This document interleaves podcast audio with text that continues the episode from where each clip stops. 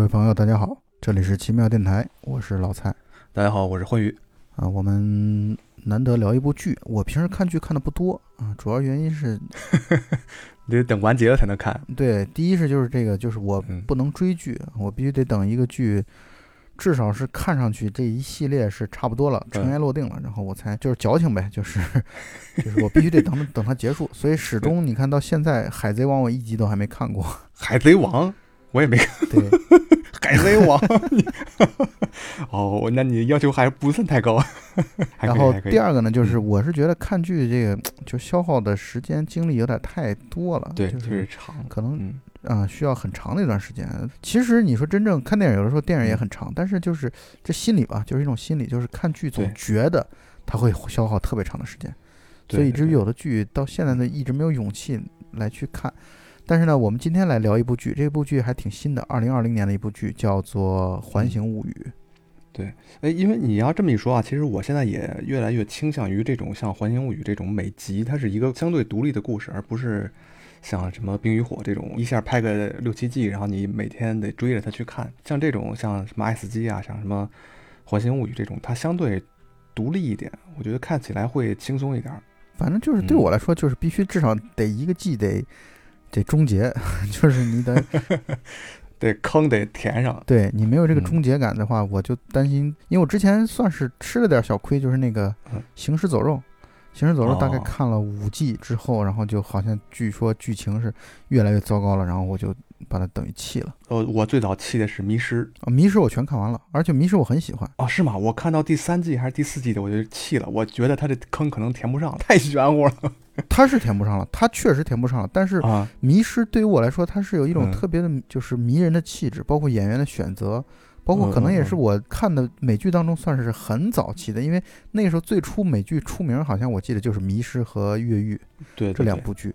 啊，这两部剧是非常出名的。看来我回头有可能捡起来再看看，没准儿咱们哪天把这个迷失再聊一聊。反正我是觉得《迷失》其实嗯。你不要从物理的角度来聊，不要从真正的科学科幻的这个角度来聊我觉得你其实就聊它的这个剧情，尤其在人人际关系这儿。啊，我觉得那个有两个岛之间的那个竞争，嗯，我觉得这个《迷失》这个做的非常出色，就是大概第二季还是第三季，这个剧情的嗯这个跌宕起伏程度非常非常牛逼。咱们今天聊的是《环形物语》没有，我正好要拉回来呢，因为如果你说到这种科技科幻啊是不是特别圆满，能符合这个逻辑来说，那《环形物语》我觉得也不用太强求，因为它也是在突出人与人之间的这种关系，或者人与自己的之间这种关系的这样一个剧。因为嗯软硬科幻这个概念其实是太过于的流行了。啊，以至于我是觉得软硬科幻的这种区分有点太过于对立，其实真的确实没有必要区分的这么对立。对。就我大概目前来看，对于软硬嗯。科幻的这样的一个区分啊，我只能说我大致的理解啊，我大概理嗯。解就是对于硬科幻来讲，其实讲的更多的是，可能更多的偏这种自然科学或者说科学技术啊，就是科学技术这种日新月异这种发展，然后一定要有这种嗯。强设定。但这种呃软科幻呢，就是更多的其实精力是放在讲，在一个设定，不管这个热设定是强还是弱，在这个设定基础之下，人的心理啊、情感啊、嗯历史啊，然后等等等等这一系列的东西，算是软科幻。但是你说这一点，嗯，你说你比如说《二零零一太空漫游》这个片子，它到底算硬科幻还是算软科幻？通常来说都会算是硬硬科幻。对，对，但是问题在于，我是觉得这里边儿你看嗯牵扯到的那个呃心理学呀、包括这个人类的历史啊、嗯等等等等一系列这个东西，你真的是很难用一些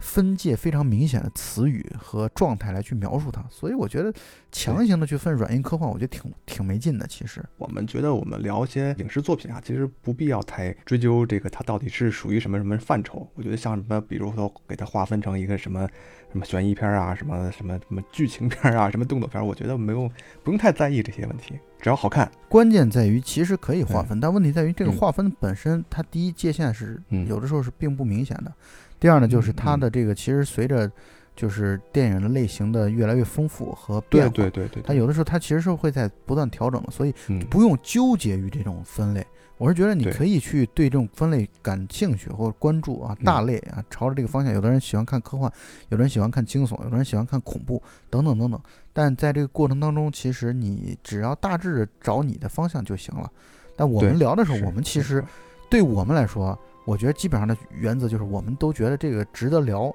然后对对好看，然后我觉得这就是我们选片子的标准，而不会因为它必须是一个什么类型，我觉得应该好像也不太会。《还乡物语》这个片子应该是我近两三年来看过的最好的一部科幻剧，就是我们还大概还是把它归为科幻这一类吧。呃，包括之前可能比较热门的《爱死机》，然后还有一部菲利普迪克的《电子梦》，我觉得这三部剧应该是我近期看过的非常棒的，值得跟大家推荐的。嗯但是呢，我确实觉得《环形物语》，呃，可能是这里边最有电影感的，哎就是电影对对对感的这种感觉是极强的。嗯。而且他的这个，我明显能感觉到他这个片子其实就是在制作方面啊，其实投入还是很嗯大的，是。就是包括运镜啊，包括镜头的处理啊，包括导演啊。你看这导演当中好像还包括朱迪福斯特啊，朱迪福斯特好像导了八集的这当中最后一一集嘛。嗯。嗯，我是觉得他的这个阵容还是挺强大，然后这种嗯做旧的这种感觉也比较深得我心。呃，包括那天我跟欢愉在我们准备嗯会瞎聊的时候，我们其实也在谈到那个单位啊，就是这个环形的 loop 啊，嗯就是这个环形这个所在的所谓地下这个单位，嗯其实我觉得跟欢愉所单位这个 特别气质还挺像的。呃，有嗯有很接近，很接近。不过现在我们单位已经也也更新换代了，也与时俱进了，跟曾经那个年代还是不一样。我觉得下次你得邀请我再去参观一下。可以，可以。在他所营造的这个世界观啊，它是一个架空的世界，有点像，比如像什么《高保奇兵》啊，或者像这个《怪奇物语》里面它这种世界，就是一个虚空的，好像曾经发生了一些事情，但是实际上并没有发生。就是在这样一个所谓的像科学城这么一个地方，然后生活着一群人，然后这群人就在一个叫做 loop 一个环的这么一个地方工作，就有点像那种以前的那种国营大厂这种概念。这个美剧啊是脱嗯胎于就是瑞典的一个可以说嗯科幻嗯嗯作家斯特伦海格。斯塔伦海格，对，斯特伦海格，然后他的现在目前在国内引进版有三部书，其中有一本就是这个《环形物语》。那《环形物语》呢，它这个书呢，其实就是它就相当于是一个设定。有人在豆瓣上也评论嘛，说嗯它像一个设定集，就是看上去好像它是以就是回忆自己小时候童年。瑞典开发了世界上最大的环形粒子加速器，然后它的那个书就是在描述由于这个环形粒子加速器所开发的厂区，然后这些科学家在里边工作啊，然后鼎盛的时期有大概有一千多名的工作人员等等等等，对，看上去特别的真实，看上去啊，嗯，而且它包括它的画的图啊什么的，但其实这完全是虚构出来的。虚构啊，这个我觉得很有意思。思，而且它那个真实感很强，你有可能会被它蒙掉。它甚至还给你标了地图，它在瑞典的那个地方等等等等。对，特别煞有介事的说一些空话。对对对，是。然后它的那个书上其实全是一些设定，就是它在这个园区当中、嗯，或者这个厂区当中，各种包括一些机械的一些物件啊，然后建筑啊，自然的一些奇异的景观啊等等等等。它这个书是其实是做这事儿的，就是我是先看了美剧之后，然后又反过头去再看了书，嗯，然后包括欢愉，愉给我们家还送了一套书，结果我送之前发现你们也已经有了，对我们家有两套这个书 然后换着看，呃，比对着看，对这本看一页，那本看一页，大家来找茬儿。啊，所以我在翻看了这本书之后，会发现这本书其实和美剧的关系并不紧密，啊，就是嗯其实那个剧就是从书当中的设定当中挑了一些概念出来，但是因为书当中几乎可以说完全没有故事，那故事完全是后来编剧生发出来的，连改编这个词都算不上，就完全是通过这些设定、嗯。这些物件，然后在此当中生发出来的故事。所以嗯看这个书呢，就是相当于一个补充，然后或者说这个画册精美的画册，你去看一看，就跟美剧一样的美感。对，书非常非常的精美，特别好看。嗯但是这个电视剧是特别特别的还原这本书上边的这些美术设计，包括所有那些美术的设计是完全对没错，完全一模一样。我这是我见过就是还原度最高的一个 电影，很难得很难得。对，整个它那种色调啊，然后那些人的那种服饰啊，包括整个那些景物，就北欧那种呃原野那种风光，都还原的一模一样，特别棒。对，所以呢，它更多的就是把这个形儿全部嗯，都用到了，然后故事完全是重新新编出来的。说是重新创作的。对所以我们这期节目呢，就是暂时暂定，就是大概录两期吧，因为有八集嘛。我们第一期重点来谈谈前四集，然后第二期再来嗯谈谈后四集啊，也基本上就想来去把在我们印象深刻当中的一些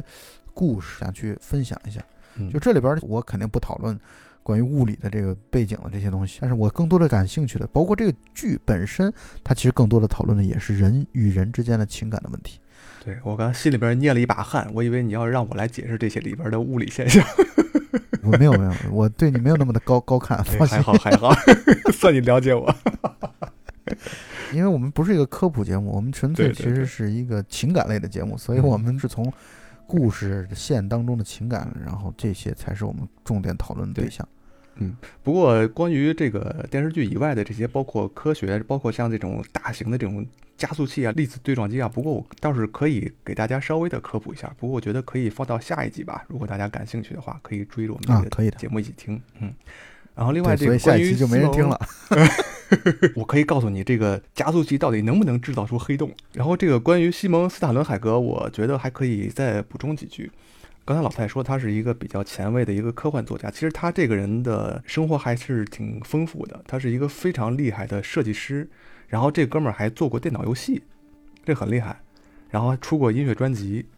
而且我跟这个西蒙斯塔伦海格还有过一些交流，我觉得很难得，很值得骄傲。我有一次给他留言，我说那个西蒙老师，我特别喜欢你的书，然后他说谢谢。不过我真的非常喜欢这个科幻作家，画的画非常棒，而且特别有天马行空的想象力，非常厉害。而且他的第四本书应该今年可能也要出版了，就是《迷宫》，应该还是延续了他现在这种巨大的这种机械啊和在这种原野之间这种结合的这种风格，还是讲一个呃末世的故事，对很好看。在讲这个前四集之前啊，我想先问你一个问题，就是嗯你现在对八集的故事当中，你个人觉得最喜欢哪一个？嗯、呃我最喜欢的应该是第一集和最后一集。哦，我最喜欢的是第七嗯集。第七当然，因为第七哦集和第八集的事儿，咱们下期再说。OK，咱们现先嗯就先来，既然你说第一集你最喜欢，嗯咱们先从第一集开始嗯说起。对啊，第一集其实是这样的，我想说，我先说说我的观感啊。嗯就第一集其实是这个剧啊，我是觉得其实很容易让人弃剧，就是这个嗯节奏太过于缓慢。对，就对于很多人来说，他可能会觉得节奏特别缓慢，容易昏昏欲睡。我包括我看第一嗯集的时候，其实我是挺困的，我觉得就是，但是呢，嗯我在刚才在咱们录节目之前啊，我又快速的去复习了一下第一集之嗯后，我会发现原来后边的一些剧集当中所出现的一些人物啊，包括一些人物关系啊，嗯其实在第一集当中都已经有给你在对对对埋这样的一个线了。对对而且第一集我之前觉得算是八集当中最弱的，嗯或者最嗯不那么好看的一集。嗯但我现在重新回看之后，我会发现它其实还是最有味蛮道了吸引人的啊，对，还是挺有味道的，嗯，嗯还是挺不错的一个故事。对嗯、第一集其实从我们所谓的科幻来说，或者从剧情的角度来说，它的曲折性并没那么强，或者说嗯其实很容易这种所谓的翻转啊，这个观众是，我觉得是很容易猜到的，或者很容易嗯感知到的。但是呢，不影响啊，因为你比如说像第四集也是这样的，第四集就是压根儿就不是一个就没有什么太强烈的故事，其实就讲的是面对死亡这件事情对的一个态度的问题。嗯而第一集呢，其实更多的讲的是一个面对子女、面对亲情的时候这样的一个态度的问题。所以嗯它其实整体来说，八集全是在讲人与人的情感。这边情感有夫妻之间的，有男女朋友之间的，有朋友之间的，有呃祖孙之间的，包括同性恋人之间的，等等等等，在八集当中都会嗯有一些提及和体现。而且《The Loop》就是这个环形物语，这里边最棒的地方，在我看来就是它把这种循环感，它把这种真的是环形的这种对对，对就是环形往复的这样的一种感觉，我觉得在整个八集当中，你整体串在一起，你去琢磨它，你会觉得特别有味道。而且我还特别喜欢这部剧的一个什么地方啊，就是嗯它的好多集，甚至我是可以说每一集，它都不给你把这个剧情讲实，就是它嗯中间给你留了特别多的留白，以及留了特别对对对多的想象空间。对对，就是它很多时候那种戛然而止的不位置啊，它不会给你到，就是比如说剧情已经发展到了一个终结性的 end 嗯啊嗯这种结尾的这样的一种东西上，它才给你去结束掉。它很多时候给你结束掉，就是比如说我和你见面了，哎，见面嗯完了之后是什么事儿我不知道，或者说我们嗯不告诉你啊，你自己就可以去想象。这个我觉得它是故事当中这种举重若轻的那地方，就是没有把故事讲的实，每一集几乎可以说都没有把故事讲的那么的实。对对对，没错。而且整个剧的这个结构就是一个环，从第一集到最后一集，其实最后一集你翻过来跟第一集其实能，它其实是能接上的，包括里面出现的人物，包括它讲述的完全接得上啊。对，跟自己的重逢啊，包括对未来会对过去的这个找寻的过程，整个它就是一个环。然后在这个环里边，你就看每一集里面好像就就把那那个环的其他一个部分放大了，然后那个环其他部分就离你远去了嘛。就好像这个里面的人物也是在这一集里面，他其实是一个路人，那下一集他可能就一下变成了一个主角，那我们的这个焦点就放在了他的身上。那么上一集的主角他可能又在这里边变成了一个路人，这种循环感特别好看，特别耐人寻味。嗯，所以我们这两期节目你一定得放在一起来听。对对对对，你把下一集听完了再回来听我们第一集，其实是有联系的。那那我们先先从前四集开始讲起吧。啊，先说第一集啊。第一集这故事其实挺简单的，就是一开始讲的一个小姑娘叫 Loretta，她是一个挺孤独的一个小姑娘啊，就是一直总是一个人在冬日的旷野当中啊走来走去，一个人上学，一个人放学，就是什么事儿都感觉都是一个人，自己的妈妈很少有时间陪他。啊，在片子当中好像难得一见的就是他母亲跟他一次边吃饭边下棋的这样的一个机会。而且也能感受到他的母亲跟他之间的关系其实是带着一点点疏离，又带有一点亲密，就是亲密又疏离的这样的一种关系。就大家都很独立，就是这个孩子也很独立，也很懂事儿，很成熟。就两个都是学霸。对，忽然有一天，然后妈妈就不见了，找不着了。他只知道他的母亲是工作在这个 The Loop，在这个环形的这个地方去上班。然后呢，他就去找他的妈妈，然后找他妈妈之后依然找不到。而且包括他，甚至回到家之后，他发现他们家的房子都不见了。对，就房子跟以前的样子都已经不一样了，就像是一个空房间一样，凭空消失掉了。啊，里边的东西全部都没了，就以前的生活状况都通通的消失掉，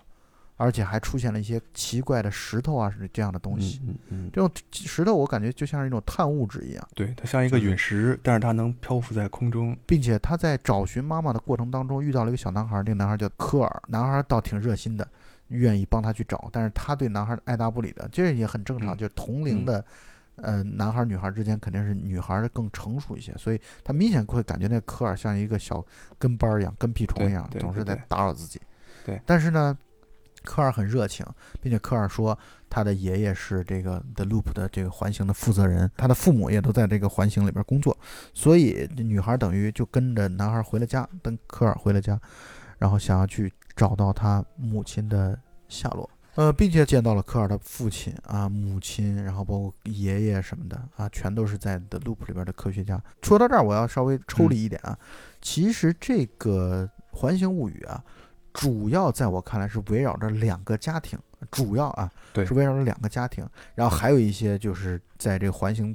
当中工作的一些其他的工作人员的这故事所展开，尤其最重要的就是这个科尔的这个家庭，因为几乎科尔他家的每一个人都在某一集当中成为了主角。对，而且科尔这个小男孩啊，其实他很像西蒙斯·塔伦海格这个书里面的这个主角，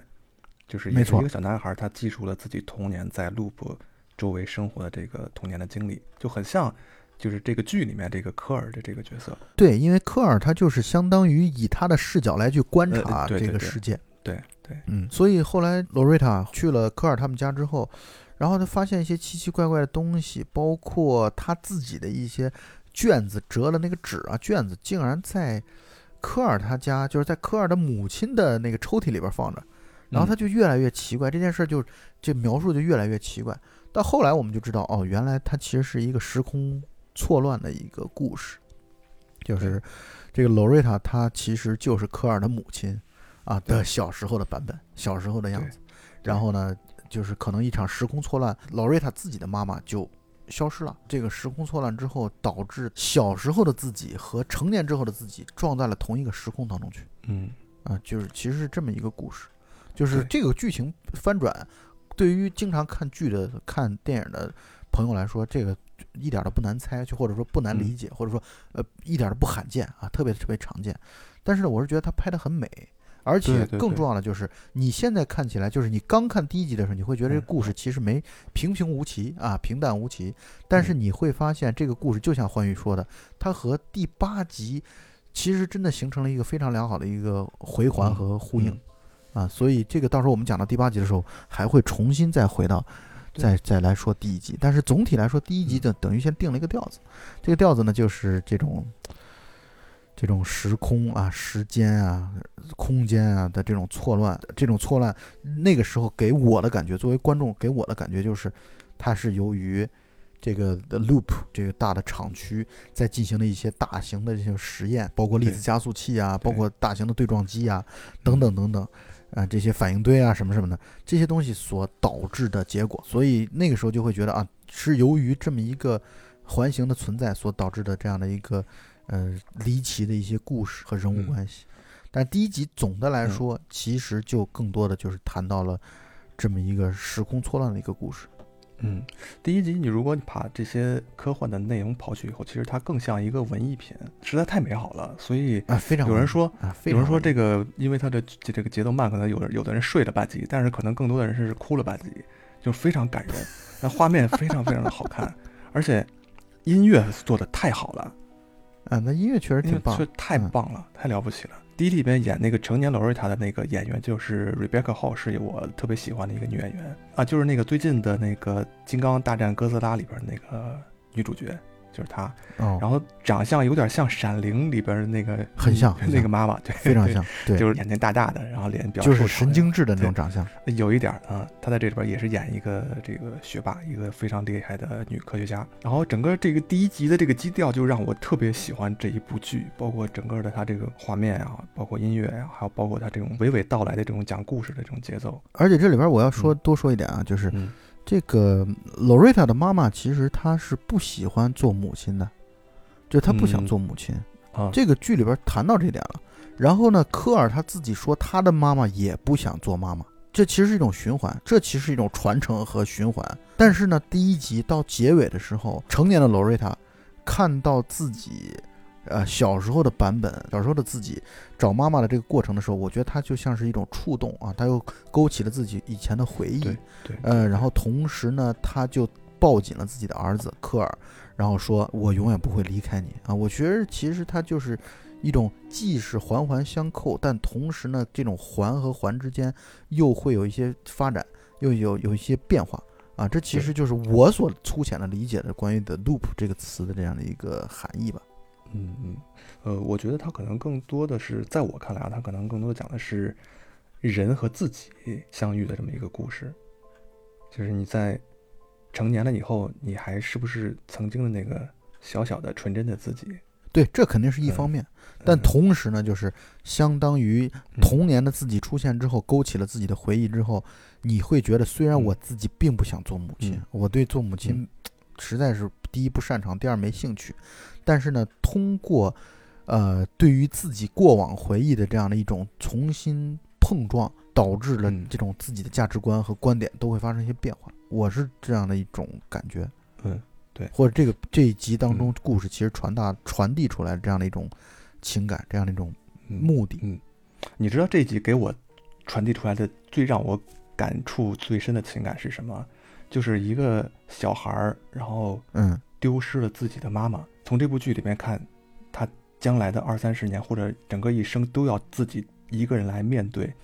这么沉重的生活，就这种忧伤的漂泊感是这一集传达给我的的最让我感触最深的一种一种情感。那你要这么说的话，嗯其实对于嗯。罗瑞塔这个角色来说，嗯，他真的是从第一集到第八集，他真的是一直在对对在承受一些真的是常人所非常难以承受的这种这种不断的情感的强烈冲击。其实是特别忧伤，难怪有人哭了半集。对，因为罗瑞塔这个嗯角色真的就是一个特别的，哎呀，我们用悲剧、悲惨嗯这个词来形容，有点显说的太小。嗯就是显得不够不够哲学，显得不够哎不够大气，就是不够把这个问题上升到嗯高度。但是其实咱们从另外一个角度来讲啊，就是从人的这种人的这种悲喜啊，对个体来说，那真的是难以承受，很多时候。但是。从人类的角度来说，那我们简直就什么都不算，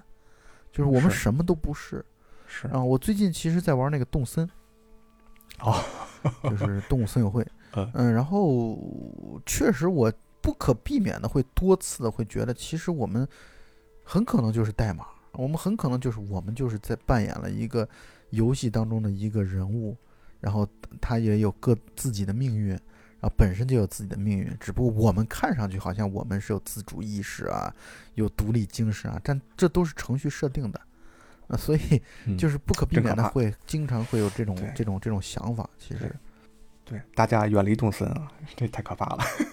但很有趣的地方就在嗯于，它其实这个就是我们就算认识到是这一点，我们依然会活得津津有味啊，我们依然会觉得嗯对啊，对啊，那就这样呗，那就继续保持带着引号的自我意识啊和自我的喜好的去生活呗啊，也就是这样。其实既然说到这儿了，其实我就是认为，就是人的一生都是已经安排好的，已经注定了，就是所有的每一次相遇，然后带来的什么样的结果，然后这样的结果又带来另外一个结果，就这一串的命运的安排绝对不是偶然，一定是安排好了的，哪有那么巧的巧合呀？嗯，我只能这么说，就是我同意你的观点，但是我不想嗯用“一定”这个词啊，就是我不想说的那嗯么绝对啊，我只能说我也去觉得嗯，呃，这个这方面的可能性更大一点，就是嗯就是已经安排好了这件事儿，注定了这件事儿是，只不过我们这么说起来会稍微显得丧了一点，所以我们赶紧进入第二集吧。行，OK OK，嗯，第二集其实是就是剧情故事性更强一点的对一个故事，嗯就是故事，其实，在前四集当中啊，第嗯二集和第三集的故事性相当强，嗯。第一集呢还好，第四集在我看来彻底就没故事，嗯。第四集没故事没科幻，但是却很有哲学意味。是，对，它就像是一个老人在弥留嗯。之际啊，就是所面对的这样的一种一种面对死亡的时候，包括生者在面对亲人死亡的时候，而且已经知道这个死亡不可避免的要来临来袭的时候，你的心态如何调整，你如何去应对它，如何面对它，如何去更好的坦然的去处之，泰然处之。当然，我们等会儿再说第四集啊，现在拉回嗯。到第二集来说。嗯第二集讲的就是一个身份互换的故事，就是讲这个 Cole 家的一个哥哥叫做 Jacob，然后这也是一个学霸，就是 Cole 他们家全都是学霸，因为他们整个呃三代人全都是在第三代人也会在这个 loop 里面工作，都是科学家。Jacob 和他的一个死党好友 Danny 之间，他们两个呢是反差很大，对但是不妨碍他们俩成为非常好的朋友。呃，Danny 是一个身体非常强壮，然后帅气阳光，会体育你想说的就是、啊，头脑简单，四肢发达呗。头脑也不算，就就是大家用的地方不一样嘛，就是一个学渣，一个学霸，但是那个学渣的情商非常的高。然后这两个人有一次去户外郊外玩儿，然后他们就发现了一个，呃，不知道什么时候遗留在郊外的一个一个铁球，然后这个 Jacob 就爬进了这个铁球里面去，对，因为它是一个空心的，呃，而且巨嗯大，其实就很像是一个太空船、太空舱一样的这个。对对对，哎哎对，就就像贝吉塔降落到地球上那个太空舱特别是的，是。像啊的，贝吉塔和纳巴啊，对对对对对，等 Jacob 从这个太空舱出来以后，就发现他跟 Danny 身份就调换了，就是他们的意识就互相住在了另外一个人的身体里面。没错，然后这集其实他讲的这个故事啊，我觉得特别像菲利普·迪克经常会探讨的一些问题，因为我们的这个意识和肉体永远都是绑在一起的，但是菲利普·迪克经常嗯喜欢把这个意识把它单独抽离出来，把它游离于在这种各个的物质之间，然后从另外一个角度来探讨意识的问题，这很奇妙。所以我觉得第二集其实它跟菲利普·迪克的思路很像。然后这两个嗯小孩儿、啊，不能说小孩儿，叫青少年，然后 换完身体以后确，实是小孩儿，嗯，对，换完身体以后就带来了很多问题，比如 Jacob 变成了丹尼以后，然后发现自己体格非常好，又 特别受女生的欢迎，但是丹尼的家庭非常差，然后丹尼将来是要到这个矿场去做工人的，好像是，没错，但是 Jacob 就不一样了，这个 Danny 就是那个学渣，然后跑到了这个学霸的身体里啊，以后他将来会去到这个 Loop 去工作的，这是一个非常高大上的职业。然后所以你 Danny 呢就不太想换回来了，对他就啊。鸠占鹊巢了，就相当于我把这个 我把你的窝占了之后，然后从此我要锦衣玉食，过上我应有的荣华富贵的生活了。对。就是嗯。这个故事它好就好在哪儿啊？嗯？就是第一啊，就它本身它是带有很传统的这嗯。种戏剧的张力、戏剧的嗯效果的嗯。这个东西在，就是，我们都可以理解为就是一个好的发明或者一个本身大家初衷是很好的，可能互相只是想体验一下对方的这样的一个生活的这个初衷，结果发展到最后之后，有的人就赖着对方的身体不走了。这个其实，在我们日常，包括在机器猫的这个剧集当中，嗯这嗯。这种东西我感觉比比皆是啊，特别多。嗯，其实丹尼他这种也不完全是出于一种坏坏的目的，要要赖在这个应该是这样的，嗯就是它其实是有一些邪恶的成分在里边，但是它本质并不坏。嗯对就是它其实包括在后来的集当中，我们也能看到这个 Danny 其实是很嗯，内疚的，啊后悔的。对，其实我觉得他这种不愿意交换，他的更大的问题来源是对于自己未来的一种恐惧。他不是恐惧，他就压根儿是嗯。抗拒，就是呃，他就他就实在是他不想去做一个矿场的工人，他不希望就像他自己父母一样啊，总是在贫穷和互相埋怨当中去度日。我觉得他也看得够。多了，而且他的家庭跟雅各布的这个家庭比起来，完全是一个天上一个地下。对家庭太就是雅各布就嗯。明显感觉到，就是家庭富裕、社会精优英渥，对。对社会精英，而且家庭幸福。可是他的家庭呢？你看他的家庭，他的妹妹是一个聋哑人，父母又经常争吵，工作也挣不到什么钱。对，然后他的爸爸经常还得去预支工资，吃了上顿没下顿的那种状态。所以他在这样的生活当当中，他想要有想要去逃离，我觉得这个想法本身太能够理解了。对对对，就是我们不能因为他想逃离，然后做了一些，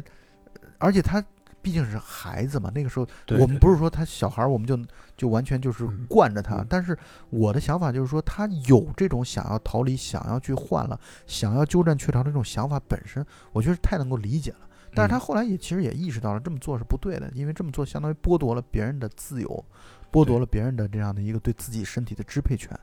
嗯就是这嗯其实是他自己后来是后悔了，但是因为那个就是雅各布啊，嗯，他暗恋了一个女孩儿，一个亚裔的叫 May，，嗯他暗恋这个女孩儿，结果呢被他哥们儿给撬走了，被 Danny 给撬走了。Danny 嗯用了自己的身体，用了雅各布自己的这个身体，然后等于和 May 交往了。就是嗯，对于雅各布自自己来说，他以前在自己的身体当中，他虽然那个身体是他的，他的也就是说他的那个帅气长相，他的长相的帅气与否啊，丑陋与否，或者说普通与否，这本嗯身其实都是保持一致的，但是区别在于勇气和泡妞的技巧什么的，他跟丹尼完全不是一个量级的。对所以等于丹尼用雅各布的身体，但是却依嗯然能够哎和雅各布自己喜欢的女孩儿哎嗯相处了，成了男女朋友了。所以雅各布是很就是很痛苦的，就是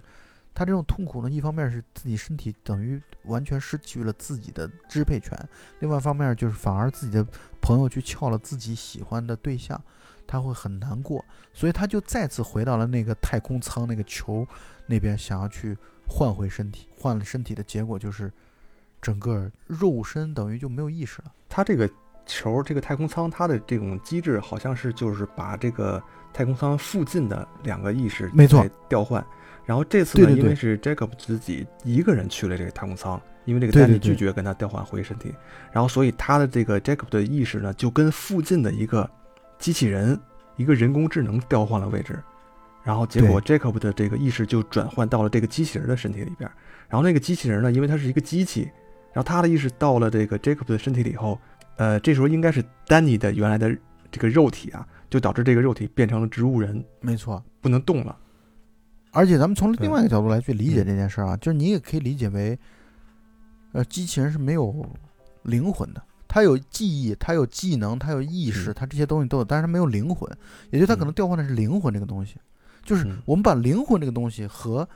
和这个意识这种东西能够统一在一起吗？我在我看来，我觉得也不对。就是灵魂这个东西该怎么解释这件事儿？就灵魂更像是一种大的集合，就包含了记忆，包含了意识，包含了思想等等等等这一系列的这个东西才是灵魂。而机器人显然没有灵魂，机器人可能更多的就是它有意识，它有计算技巧，它有记忆卡、记忆储存本身等等等等，但是它没有这个就是这个丰富的这样的一个东西，所以以至于当它一交换回来之后，机器人所缺乏的东西，就使得丹尼的肉身彻底变成了植物人啊，就昏迷不醒了。对或者简单来说就是缺少接口，它程序无法运行了。对你也可以这么来理解。对对我觉得这这个理解也是可以说得通的。总之就是 Jacob 嗯的这个意识被困到了这个机器人里边对导致了后面就是一些剧集里面会发生一些故事。而且这个嗯剧集这一点特别好的地方就在于，其实，在第二集当中，我感觉他没有接出来说嗯 Jacob 这个意识到了机器人这边，好像是后来的剧集当中才揭示出来这边。呃呃，这个机器人其实在第一集里面就出现过啊，包括在后面有一些集里面也出现过，就是是所以整个这个集这个剧就是一个环一样，它就是呃嵌套在，完全嵌套在一起。对对对对对，一环套一环，嗯。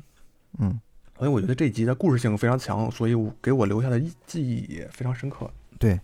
第三集的故事也嗯故事性也非常的强，嗯而且他就我觉得看到第三集之后，我觉得这个剧对我来说看的是慢慢的渐入佳境了。因为他的这种玩法都是属于第一集当中的一个可能非常小配角的，在第二集当中就成主角，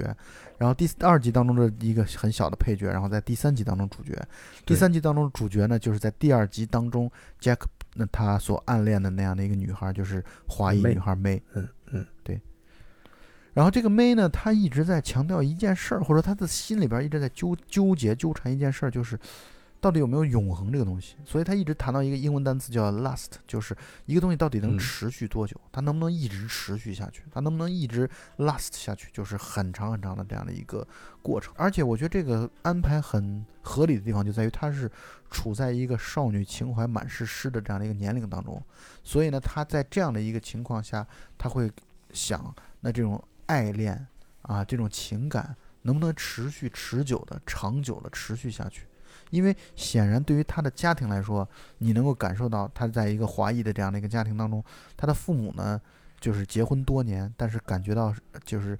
老夫老妻，可能情感已经没有那么的强烈了。所以我觉得，对于 May 来说，她从自身的这种恋爱的需求或者想法当中出发，又从观察父母的这样的一种感情的角度去出发，他就一直会困惑和好奇，或者特别感兴趣这么一个话题，就是情感这种东西到底能不能持久？怎么样才能够使得它能够持续很久，甚至永恒？就是我觉得这个很正常，就是在那个年龄段思考这样的永恒这样的话题，永恒和短暂这样的话题，我觉得特别的正常。嗯，然后这个妹就捡到了一个机器，然后这个机器恰恰能实现她的梦想，就是把美好的事情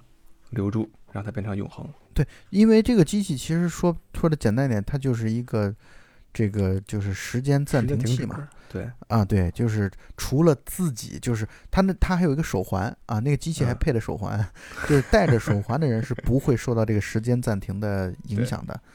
啊，然后这里边还要交代一下背景，在第嗯三集当中，May 其实是和那个 Jack 的肉身啊，也就是其实是 Danny 的灵魂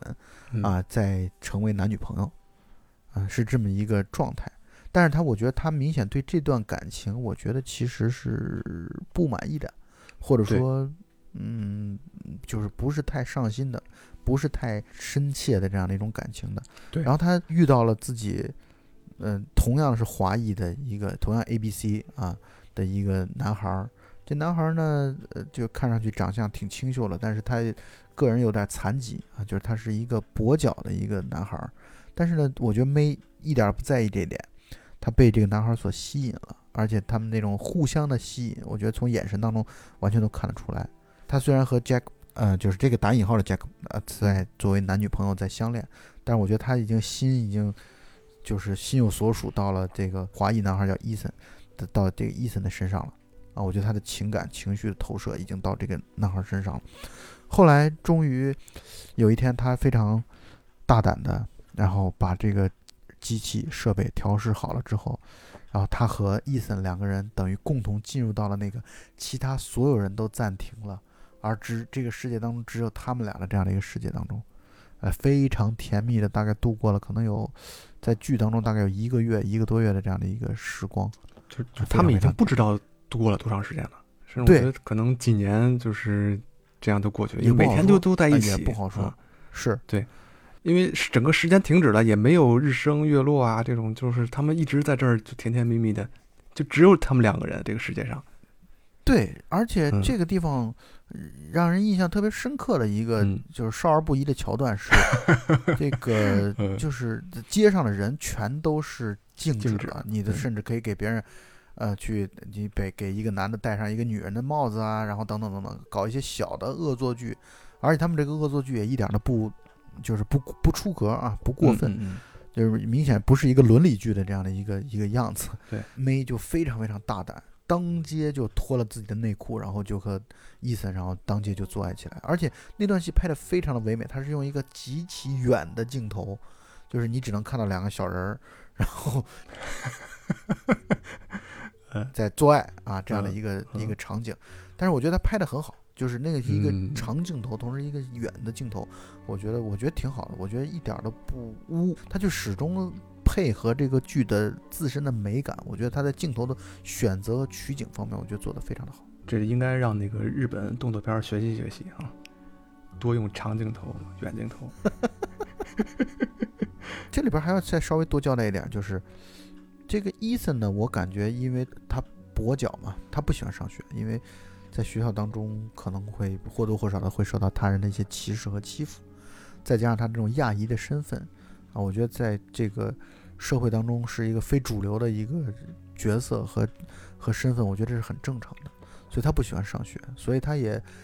养成了自己独来独往。面对孤独，独自面对孤独这样一种能力。但是 May 在里边说了一句话，他说他是难以接受孤独，他难以忍受孤独，他他时刻他需要人陪。所以我就嗯觉得这就是他为什么一开始他就会有这样一种愿望，就是他希望嗯一切东西都长久，他希望永远有人陪着他。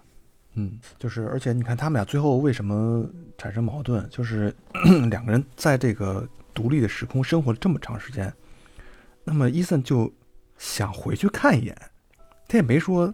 就是咱俩哎呀就分手了吧，他只是想回到原来的生活去回顾一下，然后这个妹呢就觉得啊，你是不是不愿意跟我在这儿保持这种瞬间的永恒？反正就因为这么一点点的小事儿，然后最后两个人就闹的矛盾越来越大，越来越大，最后就也也导致造成了一些误会，然后两个人就分手。但其实我觉得这不是，这可不是小的矛盾。我觉得这其实是嗯一个，就是根子上的东西。嗯，你的世界是不是嗯只有我？对于 May 来说，他会觉得那他希望他自己首先，伊森是他世界的全部，他也希望自己也能成为对方的全部。但对于伊森来说，显然嗯会觉得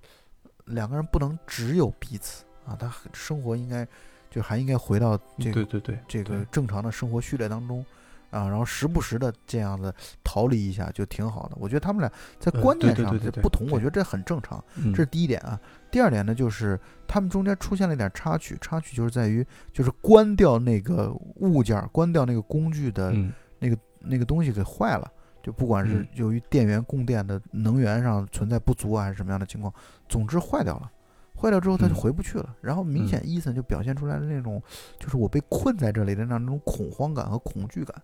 特别害怕。嗯然后第三点呢，就是他们有一天误打误撞的闯到一个房子里边去生火，结果发现不，呃不巧的就撞到了，就是 May 的母亲偷情的这样的一个证据。嗯嗯，就是 May 的母亲，其实她和别人是一种偷情的关系，啊，他们在嗯上床，然后正在她的母亲正在享受性爱的欢愉的这样的一个这种快乐的表情，他和日常当中总是板着脸和自己女儿说话的这样的一个表情，形成了一个非常鲜明的对比。嗯所以对于 May 来说，是她是特别难堪的，在这样的一个场景当中，所以以至于伊森跟他那个时候说话，他都会觉得是对他的一种嘲笑和侮辱。嗯，所以他们就产生了这样的极点的隔阂，以至于恶语相向。然后伊森说说妹是 bitch，妹说伊森是瘸子，呃等于就都拨到了或者触到了对方最痛的这种点啊，那当然两个人就不欢而散了。到最后，，May 依然希望跟伊森重归于好，然后继续回到那样的一个只有他们两人的世界当中。可是我觉得伊森已经就是把那个手环去掉了，就回到原来的这样的世界当中去，或者说不愿意在这样的世界当中再继续生活了。其实这故事讲的就男女情感啊，然后嗯啊这集剧集讲的很丰富，包括他母亲偷情啊，包括 May 的父亲说过了，短暂这个东西它的特别其实就是它的迷人的地方。就是如果它是不短暂，它一直都持续着的话，它的这样的一种特别感就会消失掉。嗯，所以嗯其实就是刹那即永恒，就是我们很多时候要去要去意识到，正是由于不能长久，正是由于不能持久，所以才会格外的放大这种短暂的快乐。对，就没错没错，快乐虽然是短暂的啊，嗯留下的总是无尽的痛苦与长叹，但是也正是由于这种快乐是短暂的，才会加倍加剧这种快乐给你所带来的快乐和冲击。嗯，没错儿，我觉得就是也不用太留恋这种美好，就是因为就因为它的短暂，所以它才珍贵嘛。所以你要要的是珍惜，而不是苛求。对，你可以嗯拼命的去珍惜这种美好，或者你可以嗯拼命的去感受这种美好，但你也应该意识到，正是由于这种美好的不长久，才会格外的美好。嗯，对。然后从这一集开始，就是可以看到这个 May 不是他从这个世界各地会搜集来一些奇怪的机器嘛，包括前面的这些集里面也能看到这个他们生活的这个村庄呀，到处都散落了一些好像被丢弃的、被遗弃的这些设备和设施。对对，这个也挺奇妙的，就是就丢在那儿，你不知道它有什么作用，反正它就丢在那儿了，也不知道它的来历是什么。但是呢，你不小心触碰了它某一个开关，可能它会带给你一些奇妙的经历。我就常常在想，现在我们呃科技发展的这么快，可能每年每天都有一些东西在被淘汰掉，像我们之前用的 BP 机，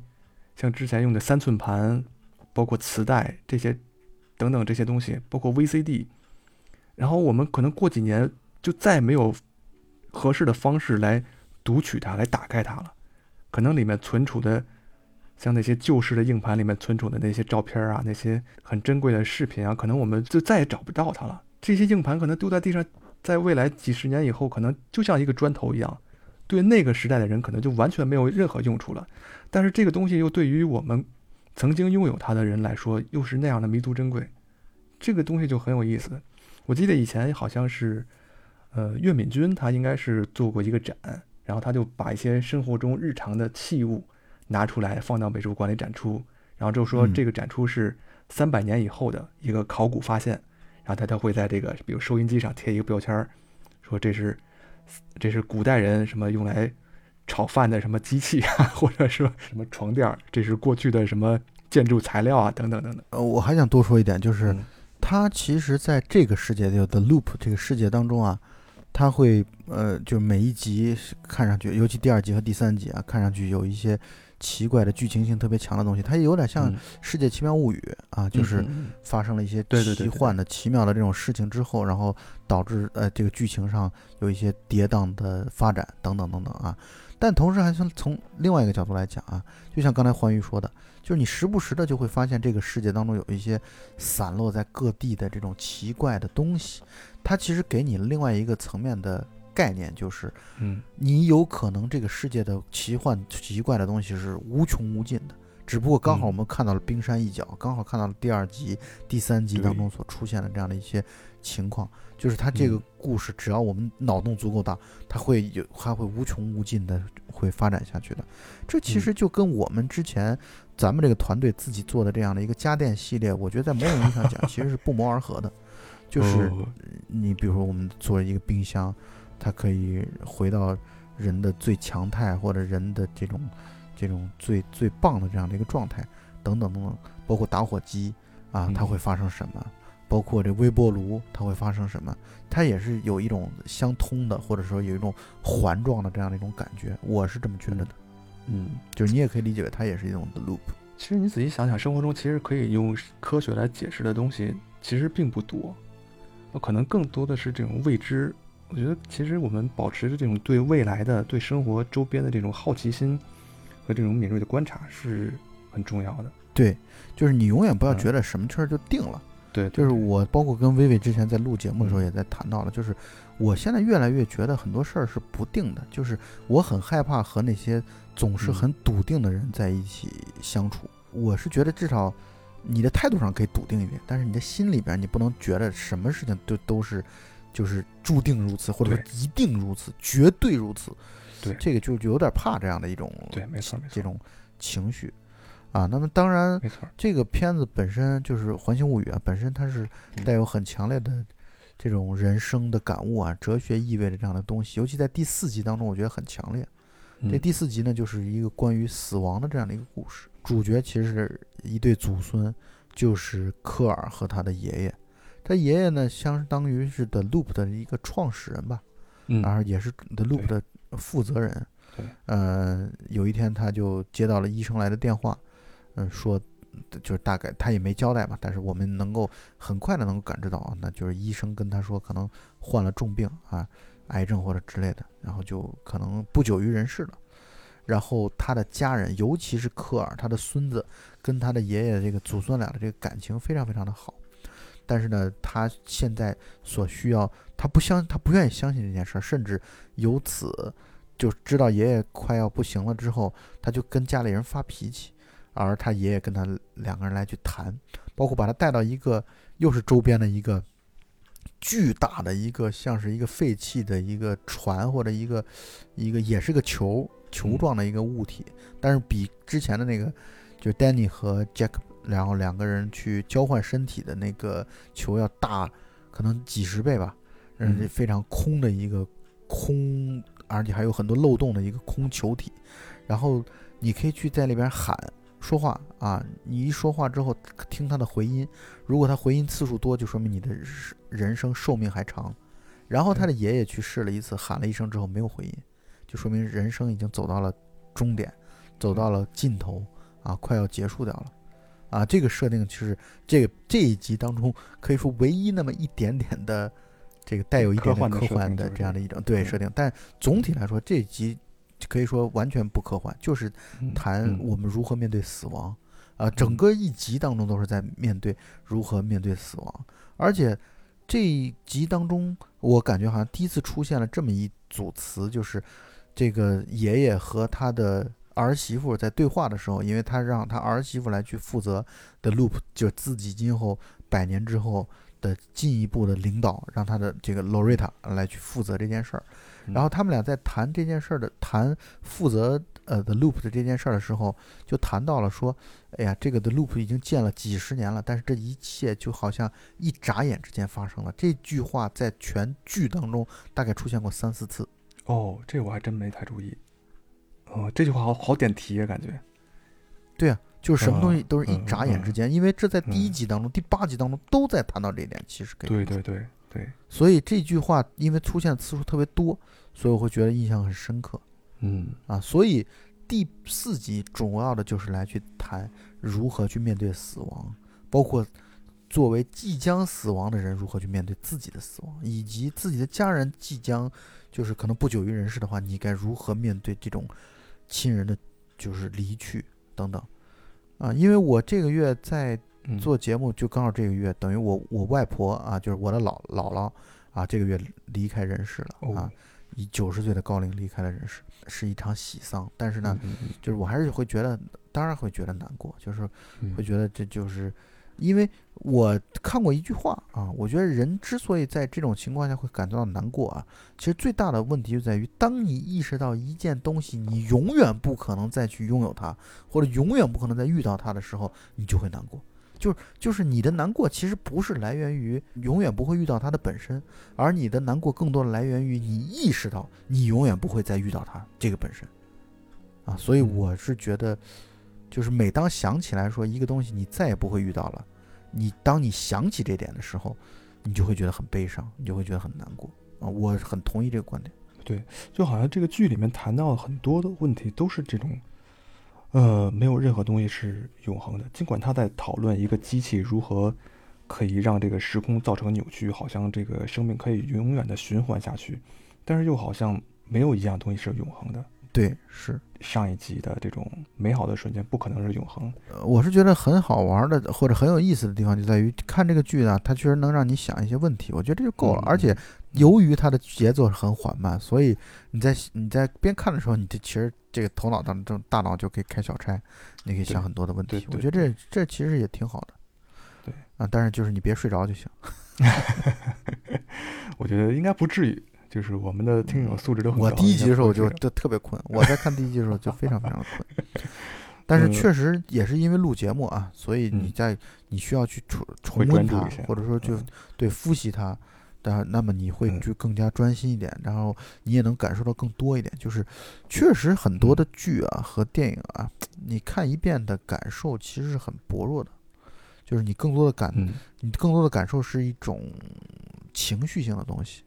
啊，而不是思考性的东西。虽然看东西不应该那么累，但是你如果有机会啊，恰好有机会嗯，对一些东西再 看第二遍和第三遍的时候，你可能就会有更多的一些感悟和感受吧。对，啊，当然有的东西你嗯看多少遍你都没有什么更多的感悟和感受，就说明这个东西本身不值得感悟和感受，那就算了吧。嗯，是对。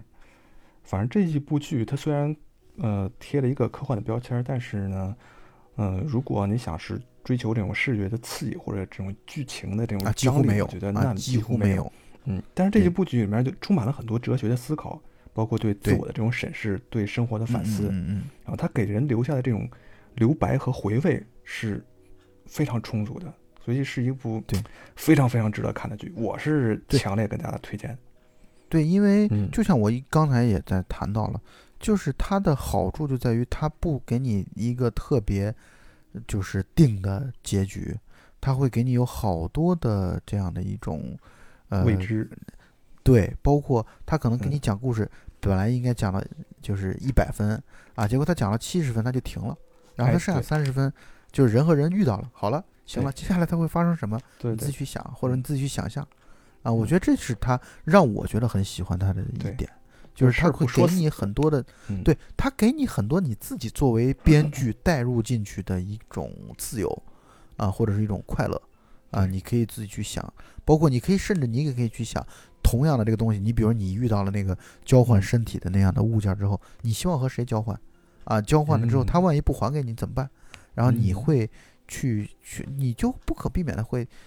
不去带入这样的一种想法在里边。嗯所以，我们今天其实就是大概一个小时左右的这个节目啊，就是简单聊一聊前四集啊。那么我们下一期节目呢，会聊后四集，并且会和前四集的一些点会串在一起。因为当你把全部都看完之后，八集都看完之后，你才能有更多的一些感悟或者感受，你才会意识到哦，原来有的点和第几集其实不谋而合，等等等等。